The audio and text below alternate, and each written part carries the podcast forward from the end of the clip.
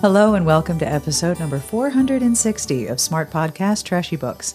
I'm Sarah Wendell, and thank you for inviting me into your eardrums. Today, my guest is author and actor Preslaysa Williams. She has a new book out, A Lowcountry Bride, which you may have seen on the site, and she calls this book A Love Letter to Charleston. We are going to talk about so many different things, including the process of writing this book over the past 10 years, and because she was a child actor, the weirdness of seeing your younger self in animated GIFs on the internet. I imagine that's very weird. Now, if you are a sympathy crier like I am, hi, heads up. Preslaysa gets a little choked up at one point in this interview. Nothing bad, but if you're a sympathy crier and you're driving, I want you to be safe. So be aware that about mm, 20 to 22 minutes in, she gets a little choked up when she talks about giving advice to her younger self. I will have links to all of the books and all of the places you can find Preslaysa Williams and her work and the show notes at smartbitchestrashybooks.com slash podcast. And if you are reading this episode, that is due to our Patreon community who make sure that every episode is accessible and transcribed by Garlic Knitter. Thank you, Garlic Knitter. If you support the work we do or you enjoy the show or would like to help us make everything as accessible as possible each week, have a look at patreon.com slash smartbitches. Monthly pledges start at $1 a month, and our Patreon community is filled with some lovely, lovely human beings. This podcast is brought to you in part by Prose. Amanda and I have talked several times on the podcast, on stereo, on our Twitch streams about caring for curly and wavy hair. And as I've mentioned in the quarantines, my hair grew in wavy, which has never before happened in my entire life. Prose arrived at the perfect time Prose is perfect for encouraging my hair to do these magical things that I didn't know it did. Because Prose creates custom shampoo and conditioners based on your personal hair analysis and their algorithm. If you love a quiz, heads up, Prose's online quiz dives into every conceivable factor that affects your hair health, including your environment, like, you know, humidity. Got some of that. The quiz also takes into account what I want my hair to be shiny, curly, wavy, less frizz. There's no one size fits all with Prose. They want to customize shampoo and conditioner for each person. Their algorithm personalizes over 50 billion formula combinations and they come up with a unique blend of ingredients and products that address my exact concerns. In my case, I wanted to take better care of my hair and help it do its wavy thing as much as possible.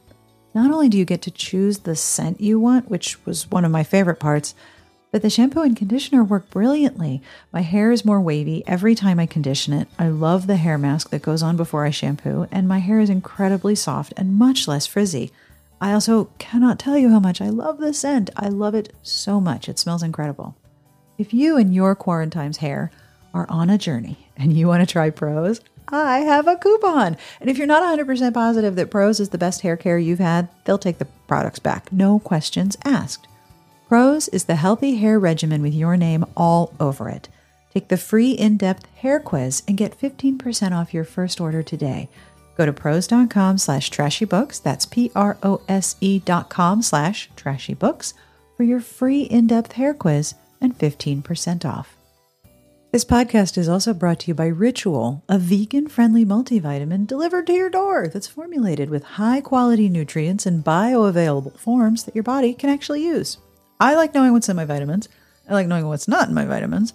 And I know that Ritual does not contain sugars, GMOs, major allergens, synthetic fillers, or artificial colorants. I also like knowing the supply chain of each ingredient, which is not a thing I had thought much about before, but I appreciate knowing it's right on the label and it's in the packaging. Some of the ingredients were also developed to be vegan friendly, and the process is really cool. I like that it doesn't make me feel nauseated. And as soon as I finish a new bottle, a new one arrives like magic. I can start and snooze or cancel my subscription at any time. Now available for women, men, and teens, Ritual multivitamins are scientifically developed to help support different life stages. You can get key nutrients without the BS. Ritual is offering my listeners 10% off during your first three months. Visit ritual.com slash Sarah to start your ritual today. I have one more thing to tell you about, and that is Headspace. If you have tried meditation before and you felt like this did not work, or maybe you felt like you were doing it wrong, I've had that feeling, have a look at Headspace. Headspace is your daily dose of mindfulness in the form of guided meditations in an easy to use app. Headspace is one of the only meditation apps advancing the field of mindfulness and meditation through clinically validated research. So, whatever the situation, Headspace really can help you feel better. Overwhelmed? Headspace has three minute SOS meditation for you. Need help falling asleep? Yes.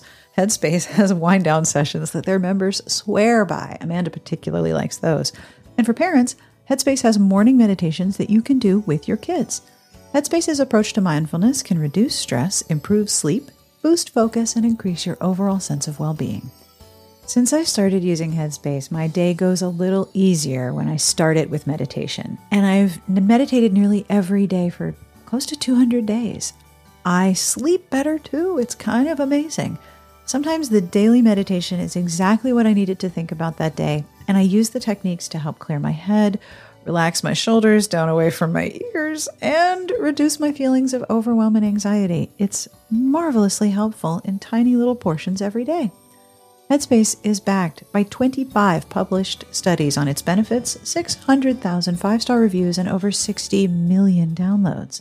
Headspace makes it easy for you to build a life changing meditation practice with mindfulness that works for you on your schedule, anytime, anywhere. You deserve to feel happier, and Headspace is meditation made simple. Go to headspace.com slash Sarah. That's headspace.com slash Sarah for a free one month trial with access to Headspace's full library of meditations for every situation. This is the best deal offered right now. Head to headspace.com slash Sarah today. I had a wonderful time talking with Preslaysa, and I hope you enjoy our conversation.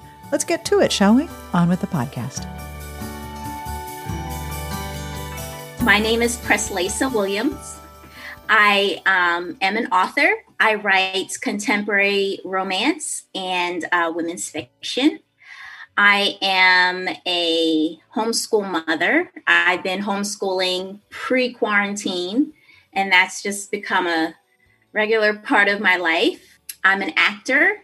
I've been acting since I was a child, but I did take off um, during the motherhood stages and and I'm not doing it as heavily as I did when I was in my teens and 20s but I I do act and I go on auditions on occasion I do laundry I do sometimes I do dishes I don't cook I don't just basically just writer actor mom so let's start with your book congratulations on a low country bride Thank you so much. I'm really excited about it. You must be extremely excited. What will readers find? Hmm, what will you find in this book? Readers will find a love letter to Charleston.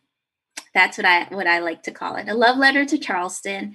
Um, it's a, a sweet romance about a bridal gown designer and a man who owns a bridal shop. He inherited it from his uh, deceased mother. He suffered a lot of loss in his life in the past he's trying to figure out, you know, should he let himself love again? Um, is that even possible to love again after after everything that he's been through? I'm trying not to give too much away, but after everything he's been through, that's like a running question in the back of his mind.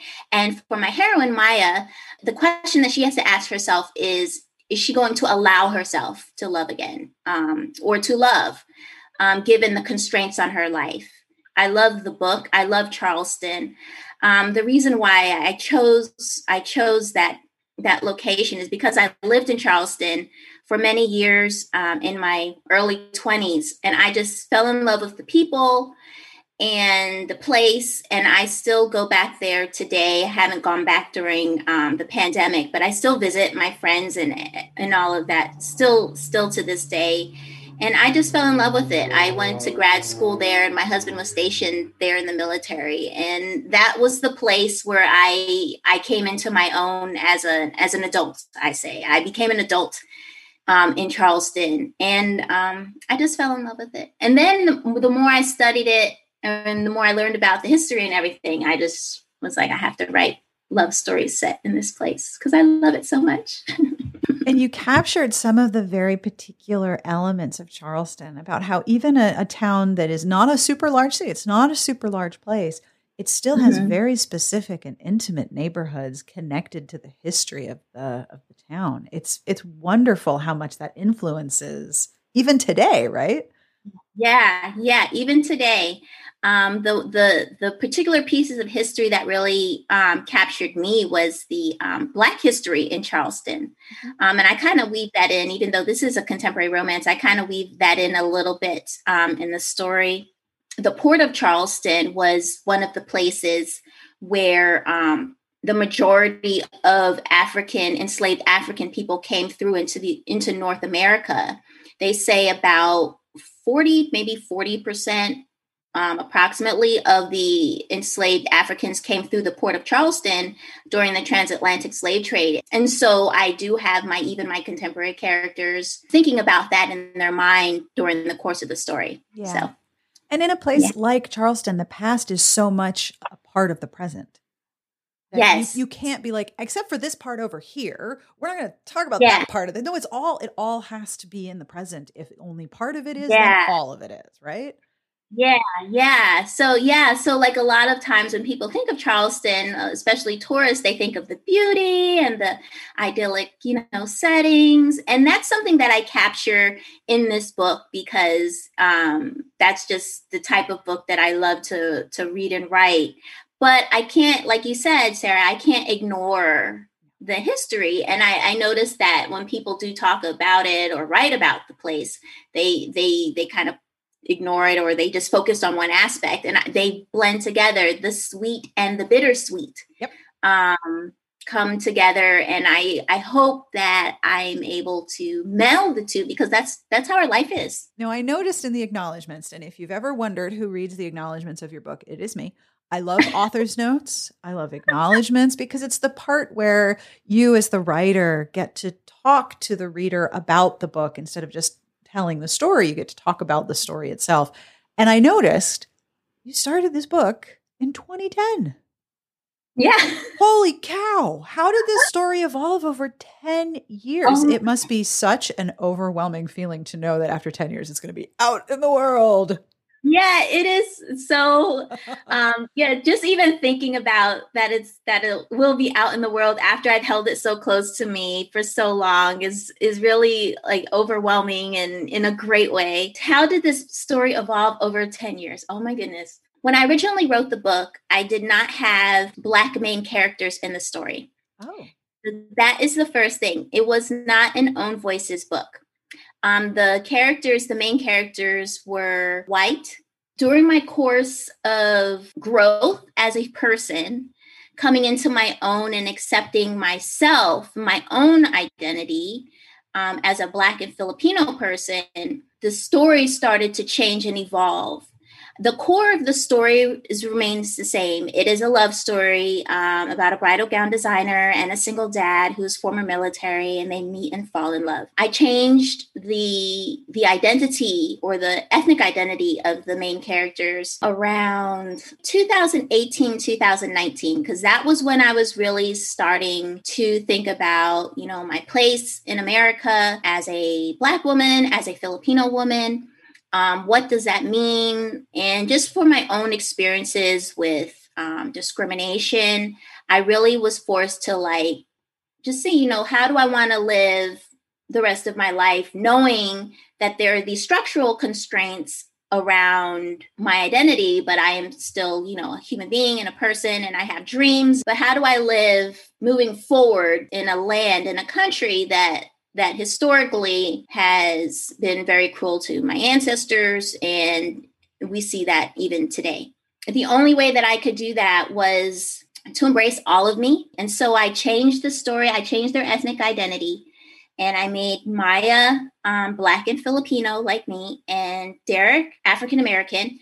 And then because of that, and because of the history of Charleston, then there's all these other themes that came in her journey kind of parallels mine in a lot of ways after I changed her identity because she she has a certain design style for her dresses, but it's not mainstream and it's not um, accepted by the mainstream or the mainstream bridal gown industry. So she has that struggle too, and basically her struggle mirrors my my own and the one that I went through as a writer and so that's why i put it in so that's how it evolved from 2010 to like 2019 18 when i when i changed it When you changed Maya's identity, did you feel like you knew her better because she you could relate to her background because it was your background? Did you feel like you knew her better once you made that change? Yes, I did um, feel like I knew her better.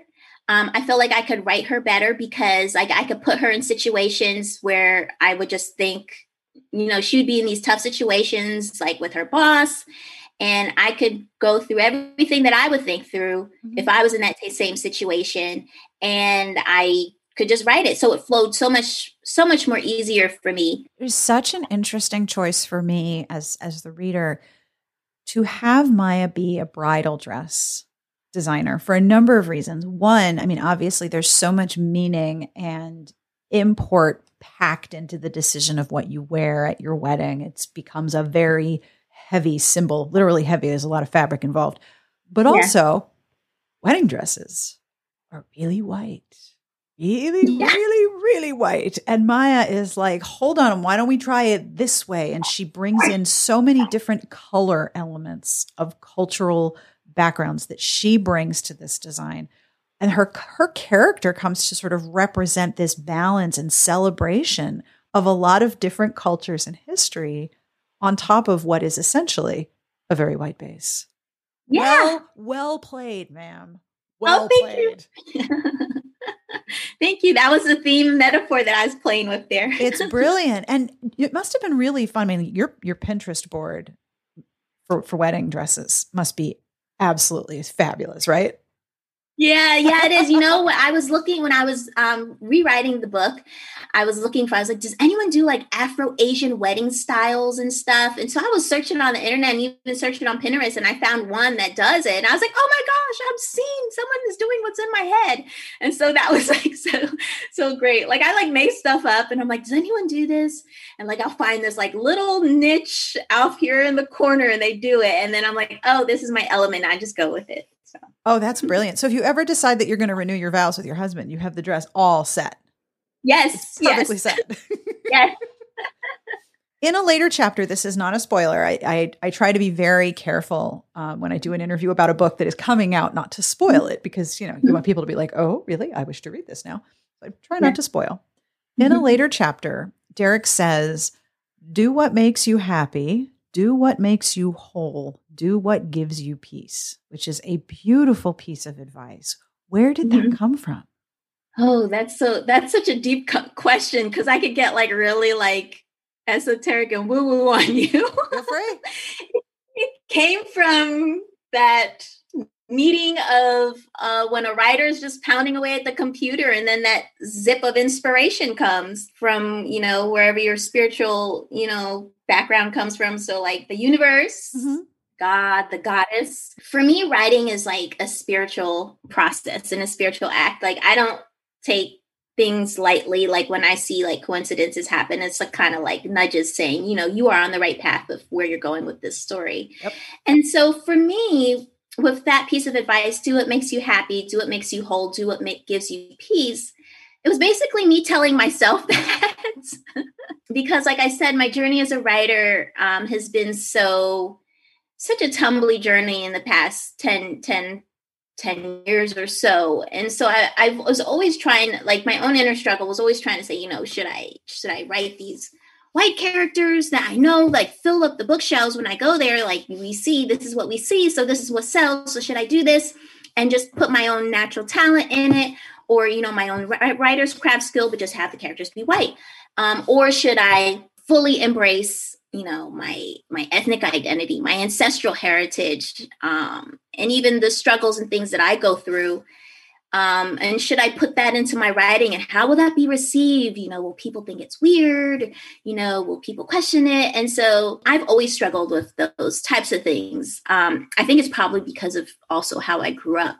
I grew up um, in a very uh, religious household where you have to follow rules and all that. So um, even today, I, I still struggle with people pleasing versus just coming into my own. And so that's where that piece of advice comes from. And I think it's a great piece of advice for anyone, but especially for me. The woo woo universe is where it came from. Sorry. I understand. I understand. I mean, sometimes the patterns, like much like in sewing or design, when you mm-hmm. see the pattern and you recognize the pattern, it's like, oh, okay, I'm, I'm doing what I need to be doing right now. Yeah. And everyone's happy and whole and peace are a little bit different. And it's, it's very difficult, like you said, to be confronted with here is what should be making you happy. Here is what should make you whole. And then mm-hmm. you realize that what you want is something different. Yeah. Yeah. Yeah. Something totally different and risky for me. Totally risky too, because nothing's guaranteed. I will be right back with more of my conversation with Preslaysa Williams. But first, again, I feel like I have arrived as a podcaster because I get to say that this episode is brought to you by stamps.com. If you are like me as a small business owner, you probably mail things. For me, I mail out stickers, books, prizes from giveaways, swag, and boy, wow, does stamps.com make that whole process easier. And I know some of you listening are authors, possibly you have an Etsy store, maybe you mail things. Listen to this. Stamps.com brings the services of the U.S. Postal Service and UPS right to your computer. It is a must have for any business, whether you are an author mailing books and promo items all the time, or you've got a thriving online store, which is awesome, and you're shipping out orders. Heck yeah, Stamps.com can handle it all with ease. Over 1 million businesses choose stamps.com for their mailing and their shipping. Simply use your computer to print official U.S. postage 24 7, any letter, any package, any class of mail, oh, oh, anywhere you want to send. And once your mail is ready, you can schedule a pickup, drop it off. It's that simple. Plus, with stamps.com, you get discounts of up to 40% off post office rates and up to 66% off UPS shipping rates. And you don't have to put on shoes and leave the house. It's my favorite part. So stop wasting time going to the post office. Go to stamps.com instead. There is no risk, and with my promo code SARAH, S A R A H, you get a special offer that includes a four week trial plus free postage and a digital scale. There is no long term commitment or contracts. Just go to stamps.com, click the microphone at the top of the homepage, and type in Sarah, S A R A H. That's stamps.com. Promo code SARAH. Stamps.com. Never go to the post office again. And now back to my conversation with Preslaysa Williams. That actually brings up something I noticed. Um, I don't usually get to look at an IMDb page for people I'm interviewing. That's that's a new one. It's very cool. Um, and on your IMDb page, there is a quote from you. Trying and doing are two different things. Both involve action, but the former reflects faithless action, and the latter, doing, reflects faith filled action. Mm-hmm. Now, do you remember this quote? I do. Okay. So, vaguely remember it. There was a time when I was making this transition into writing own voices stories, mm-hmm. where I started writing lots of um, inspirational stuff on social media. And so basically, it was me also talking to myself. like everything I, I do, that.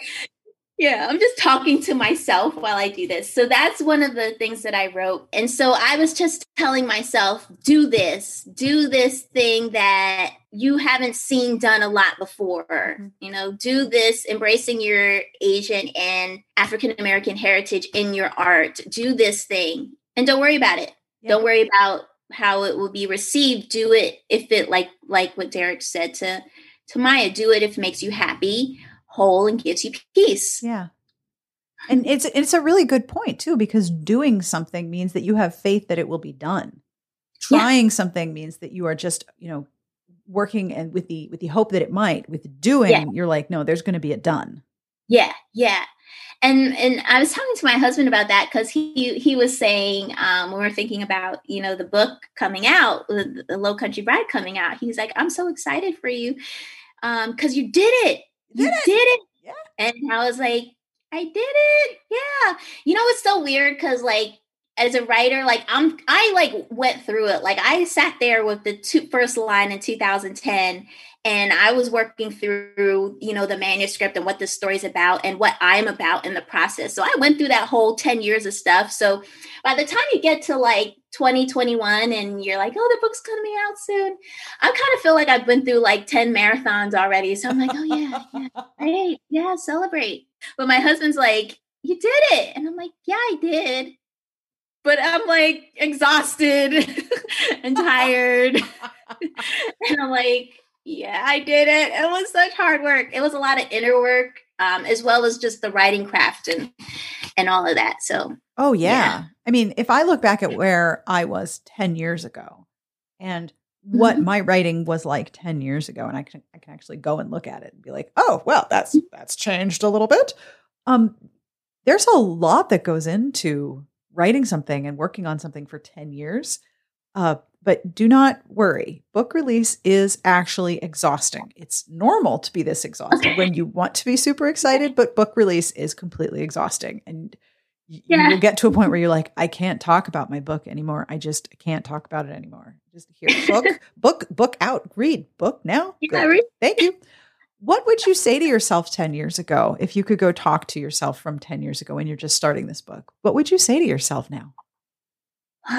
Hmm. I tell myself what the journey is going to look like. I would say it's not going to happen the way you want it to happen, mm-hmm. like as you envision it happening today. It's not going to happen as fast and quickly as you think it's going to happen. Your writing isn't all there yet. I'll say that your writing isn't all there yet. I would say you aren't all there yet, but I'll, and it's going to be hard. You're going to have sleepless nights. You're going to have times when you break down and cry. You're going to be heartbroken. You're going to feel rejected and dejected on this on this path that you're going on. Whoo, that's making me a little teary-eyed. Um, but keep going yeah. because there's something in you that no one, no one can take it away. I'm sorry, I made you cry. No, you're fine. and that special something about you was given to you even before you were born. And if you hold on to that truth about yourself, that's what's going to take you to where where you dream of being that's going to take you to that place. And once you get to that place, it's going to be bigger and better and more beautiful than what you can even imagine today. But it's going to be hard. So just brace yourself for that journey, but hold on to who you are. Don't let it go. Don't compromise it for anyone. That is a really hard message to give to your past self, too. Like, listen, hold on. It's going to be really tough, but you're going to get there. It's just not going to be the route you expected to have. Yeah. But when, I mean, have you been able to hold the book? Have you been able to see it? Oh my gosh. Okay. So this is what happened. We were doing the cut, we were going back and forth on the cover and all of that and the title. And I'm like talking to you now, teary eyed. So I'm sorry. Like, oh, oh, you're fine, you're fine, you're fine. Um, so we're going back and forth on the cover and the title. And that was like around like fall of 2020 and like November. And then I know like publishing dies down Thanksgiving, Christmas, and New Year's and stuff. So I was like, okay, we did that. And pretty sure I probably will get the ARCs probably in February of 2020. That's when I imagine like late January, early February. So then I um, hear the doorbell ring and it's the mail person. And then I open the door and I see this box on the front step. And I'm like, "Ooh, what is that?" And then I see like Harper Collins, and I'm like, oh my God. and I like shout, like I screamed, like I like screamed.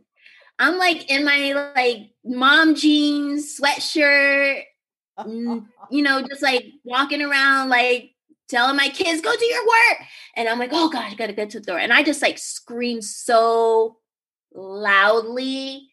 It was like everything that you like, I don't know if you've ever held on to, like you've hoped for something for so long. Yep.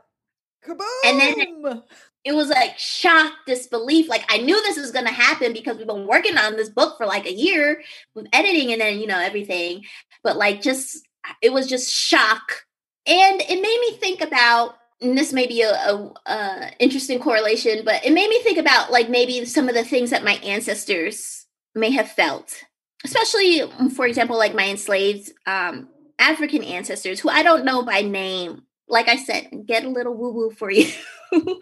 But it was like a melting of like my ancestral ancestors hopes with my own and then they just came boom together in this moment and it was just like weird. And then i of course i had to go post about it on facebook because well, everything has to happen on social media. And so and so yeah that's basically what it was like. It was it was not only my dreams coming true but it was my ancestors dreams coming through through me mm-hmm. that what made it such a moment for me and the idea that that's your name on the cover and it is a mm-hmm. three-dimensional object that came out of your imagination that is now outside of you yeah. is really something isn't it yeah you like yeah that's what i love about art and the artistic process especially being a writer like you just hold the stories in your in your brain these people and you're struggling and revising and you make bad drafts bad scenes clunky sentences. Oh, you don't know where you're going with this scene but you're just writing writing writing like i was doing this morning.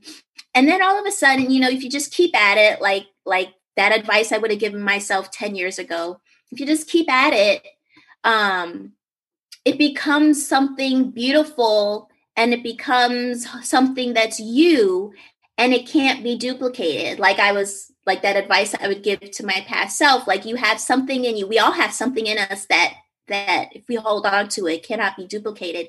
And now it's there it's going to be there in the world. Yeah. So it will transcend even our own natural lives. Mm-hmm. and that's what i love about art and being an artist. I want to ask you about being a child actor too because that's mm-hmm. a, a, whole other form of art. And it is also yeah. like with writing, creation of a character and development of a character and creating a character who is real uh-huh. while you're, you know, also pretending. Um, yeah. I imagine a lot of people ask you about this, and I have to start by asking what is it like to see your younger self in gif sets all over the internet from the mystery files of Shelby Woo? Like, is it weird to see yourself in a gif? Yeah, I bet it is. yeah, it is totally weird. Okay, yeah, it's totally weird. Um, see, I didn't even know that I was a gif until like last summer. yeah. Last summer, I was on Twitter and I forgot what we were talking about because I always just jump into conversations on Twitter with That's people. How it works, right? Yeah. Yeah. So I don't know what happened. I was on somebody's Twitter page, and for some reason, we were like, put your who if you are a gif right now, who would you be? So people were posting their gifs. And then I was like, well, let me just play around and put my name in there. Yeah. And I'll see who I am. And then I was like, oh, wow. There I am from the mystery files of Shelby Woo and these scenes and these making these faces. I'm a gif. That is like the weirdest thing. it's so weird. People are like, oh my gosh, you're on television. Oh my gosh, you're like a published author. They have this like, you know, oh, you're you're just like amazing, right? Yes, and you've but, made it. The minute you've published a book or been on TV, you're you're set. You're done. You made it. Yeah, achieved. Yeah, yeah, you made it, right? Yeah. But I don't know, like for me, living in my body and experiencing it, yes. it's like a series of like hard work, lucky breaks, disappointments, crying bouts like you just saw Sarah here on the podcast. Mess ups, mistakes, regrets, yep. hope, happiness. And then I'm just like a mom, like, and my kids are like, I'm hungry. Yep. Um, oh, I gotta like pay the bills. Yep. I gotta do laundry. It's like a mix of like all of that. It's not, I don't know how it is for like big, big movie stars or big celebrities, but for me, it's just like a it's just life. Yeah. Like it's never like something that I'm gonna be like, oh yeah, yeah, I was in that. Yep. I'm always like shocked and amazed because it takes it's just a lot. I don't know, even know if lot. I'm explaining myself right. I hope you No, it makes total sense. I totally understand. Now the show went off the air a while ago. Yes, and yes. It went off the air in um I think in like 97, 98 ish. Mm-hmm. And that was an interesting period for me because at the time I was in college. I just started going to Columbia University in New York City. And I um, had to find my way after that um, as a person. I was like in my like 19, 20. And so I had to like find my way and who I was. And so um, that was another period of like you know trying to sort myself out you know after after being a tv star. Mm-hmm. you know what do you do? Do you continue auditioning you know on all of this? So yeah. And it's a big transition from being a child actor to an actor. yeah. That is another big transition. Yeah. yeah because um when you're a child actor um you're given like a lot of like grace you know oh he's so cute and, you know you're so talented and blah blah blah when you're an adult actor things become a little bit more serious. Bit. and you know there's always like the business side of it um, even as an, a child actor but i wasn't really you know much surprised or or thinking about that so much. But you know when you when you grow up and you become an actor as an adult you just step into like a whole different arena of being because you know i no longer have my mother there taking me on auditions and saying oh you did great or you know i'm no longer given that smile or thumbs up like oh this is great a pat on the back i have to like stand on my own yeah. And you have to do that for yourself, which is hard. It's very Yeah. hard. yeah The Mystery Files of Shelby Woo. Okay. Mhm. Could we just talk about how that show is so perfect for a comeback right now? Yeah, It's, it's a yeah. combination of so many things that are hot right now. It would be such Mhm. a great show. So when's that going to happen? Oh, You're in charge, right? I'm oh yeah, yeah. I'm in charge. Um, when is that going to happen? I have. No, I would love for it to happen. Oh yeah. Um, I would love for it to happen. When is it going to happen? I'm going to keep my fingers crossed because I um, am friends on Facebook with like the executive, the creator of the show, and um, some of the past directors of the show. Speaking So maybe I'll-. Maybe I'll go and send Alan a message and say, "Hey, we were talking about the show, and they think it'll be a comeback. There should be a comeback. What do you think, Alan?" So, yeah, Alan. Hi. You don't know me. Yeah. But we have ideas. Yeah. Call me. yeah. Do you have any favorite memories from filming and creating the show? Oh my goodness, so many favorite memories. One thing that I can take away from my memories on that show is I spent like maybe 60%, 50% of my time on set laughing in Oh. laughter and in joy. And that is because many of the actors around me were comedians, they're trained comedians, but their comedy just like Adam Busch, um, Steve Purnick, they're just comedians. They're they're not only actors, they're comedians. And Pat, the late Pat Morita, also comedian. Most of the time, I just spent on set laughing at the things and the jokes that they would just be making when we weren't filming. Mhm. Um, so yeah, most that that was my biggest memory. Um, just being in laughter and joy. You know, now the the today's climate, it feels so tense. And I always have to like make remember, and I don't do it as often as I would like, but I always have to remind myself to to find joy and laughter in in the everyday moments. But that's one of the best memories that I take away from from my time on that show. Also, I met some famous people. Um, TLC, I met Shaquille O'Neal. Of course, I met the late Pat Morita.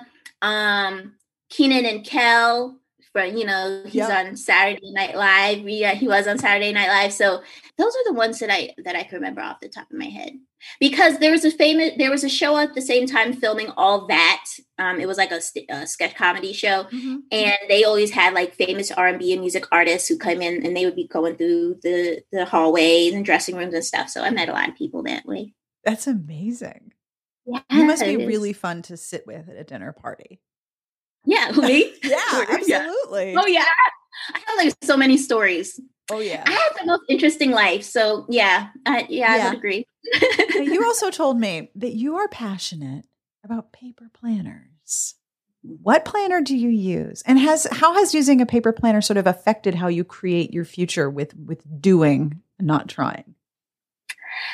Ooh, good, good question. Okay, so I started pa- right, using paper planners when I was in high school, and I would just use a regular at a glance planner. Yep. Um, and I was just mostly to record my school assignments and things like that. And um, so, what paper planner do I use now?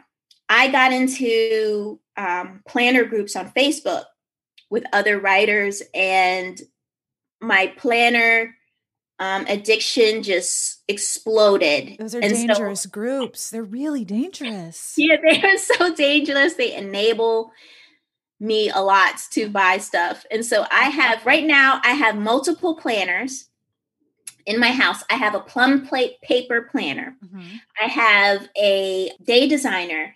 I have a Franklin Covey planner.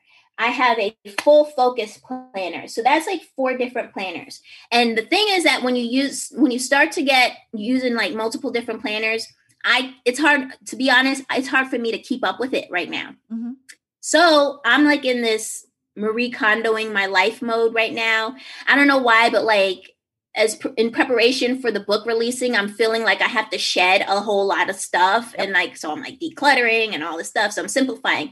So now what I do is I use, I just use one planner and it's the Franklin Covey Classic Planner ring bound. Yep. Every December, I spend some time in introspection, um, thinking about the the next year. I do too. And yeah. yeah, and so I I write down or I I review the past year, you know, good things and bad things, uh, positives and negatives, and then I um, write goals for the year.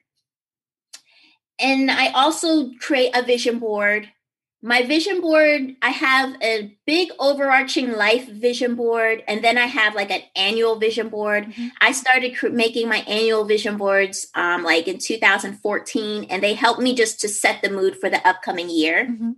and um, sometimes i look at those boards regularly but usually they're just like up there like, for example, I had a vision board for the cover of a Lowcountry Bride that I had created. I put it on my vision board in like 2015 ish. And the cover that you see today is very similar to what was on my vision board. Wow. So, using a paper planner, I will take like my goals that I set for the year or like things that are in my, you know, my vision board for like my life.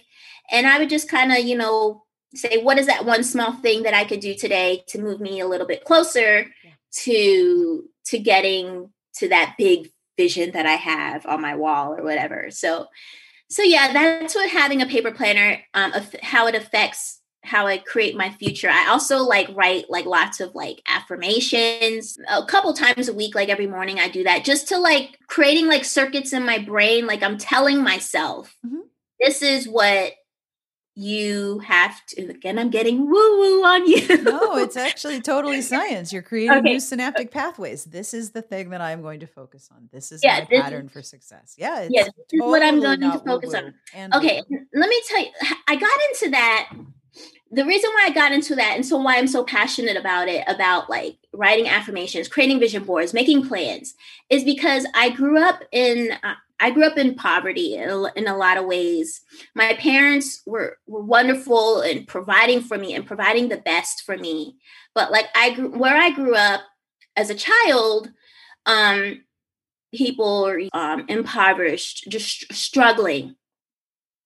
And so me as a child, I'd be sitting on the front porch of my stoop, like watching, and I'm I always told myself, I have to get out of here. I have to find a way out of here because I want to be an actor one day. You know, I love to read. Maybe one day I could write books, but I need to get out of here. And like I was telling you, um, with the systemic racism, there's all these like structural pressures that want to keep Black and Brown people contained. And so, what I did and what I've learned over the course of years is that I have to use paper planners and goals and vision boards and all that to kind of rewrite the script on my life. So again, I became a life coach. Look, if you're coaching your own life and you're pleased with what you've achieved, I'd say you're doing a great job. So keep coaching. Oh, thank you. so, what are you working on right now, in addition to the complete overwhelming exhaustion of book release time? um, what I'm working on right now is I'm working on another story set in the Low Country. Um, I don't want to give too much away. No worries. Because it's a, like it's formation stage and early draft stage. But yes, that's what I I'm doing now. Um, I'm working on a love story set in the Low Country. I love the occupations that I've chosen for my people, for my main characters this time, because um, they're very eccentric Oh, and um, nice. that's what I'm working on. I do love some competence porn. It's one of my favorite things to read when characters are really competent at the thing that they do, even if the thing that they do is something I have never heard of. Like that's what I learned about Maya. yeah. She she knew how to design and how to sew, and had I she yes. talked about color theory. It wasn't just like, oh, I like this color. It's this color has an effect on people. I yeah, I love competence porn. Yes, me too. So, what books are you reading that you want to tell people about? Hmm, what books am I reading that I want to tell people about? I um, just started um, reading or listening to the audiobook of Passing by Nella Larsen, which is an older book set, um, was written during the Harlem Re- Renaissance. Um, it's about a Black woman who passes for white and all of the constraints and struggles um, that come with that. Um, I just got I just started, so I'm very early stages of reading Tif Marcelo's um, in a book club far away. Um, so I'm really excited about this book. And I read multiple books at the same time. So I understand completely. Sometimes a buffet is the best way to go. And I just started diving in. This this was released last year, but I just started diving into Jill Shalvis's The Summer Deal. And I have to say, I love her voice. Oh, yeah. It's so snappy um, and sharp. And I love the dialogue. And I'm like, wow, I'm, I'm really loving this too. So that's what I'm currently on my TBR list or what I'm reading and like perusing right now. So awesome. And that brings us to the end of this week's episode. Thank you to Preslaysa Williams for hanging out with me. I'm sorry I made you cry. And if you are thinking, I want to check out these gifs and I want to see the show that she was on, I will have links to all of her books, all of the books she mentioned, and the DVD and places to find the mystery files of Shelby Woo. Totally due for a reboot. It would be amazing. And if you want to get in touch with me, you can always email me at sbjpodcast at gmail.com or Sarah, S A R A H, at smartbitchestrashybooks.com. I do love hearing from you if you have ideas or feedback or suggestions or just want to tell me what you're doing while you're listening. Y'all are really interesting people who do cool things like dye yarn and clean and do yard work. I do a lot of yard work and quilting while I listen to podcasts. It's kind of cool to know you do that while you're listening to me. Thank you, by the way, for listening to me. I end every episode with a terrible joke. This week's joke comes from Emily Jane. Thank you, Emily Jane. It's getting to be summer, which means seafood for some people. So here's a almost summer joke, courtesy of Emily Jane. What do you call an annoyed lobster? What do you call an annoyed lobster? A frustration.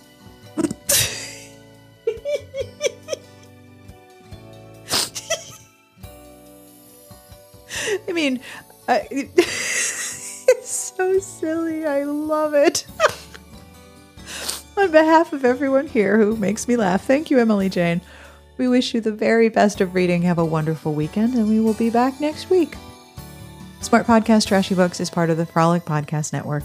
You can find more outstanding podcasts to subscribe to at frolic.media slash podcasts.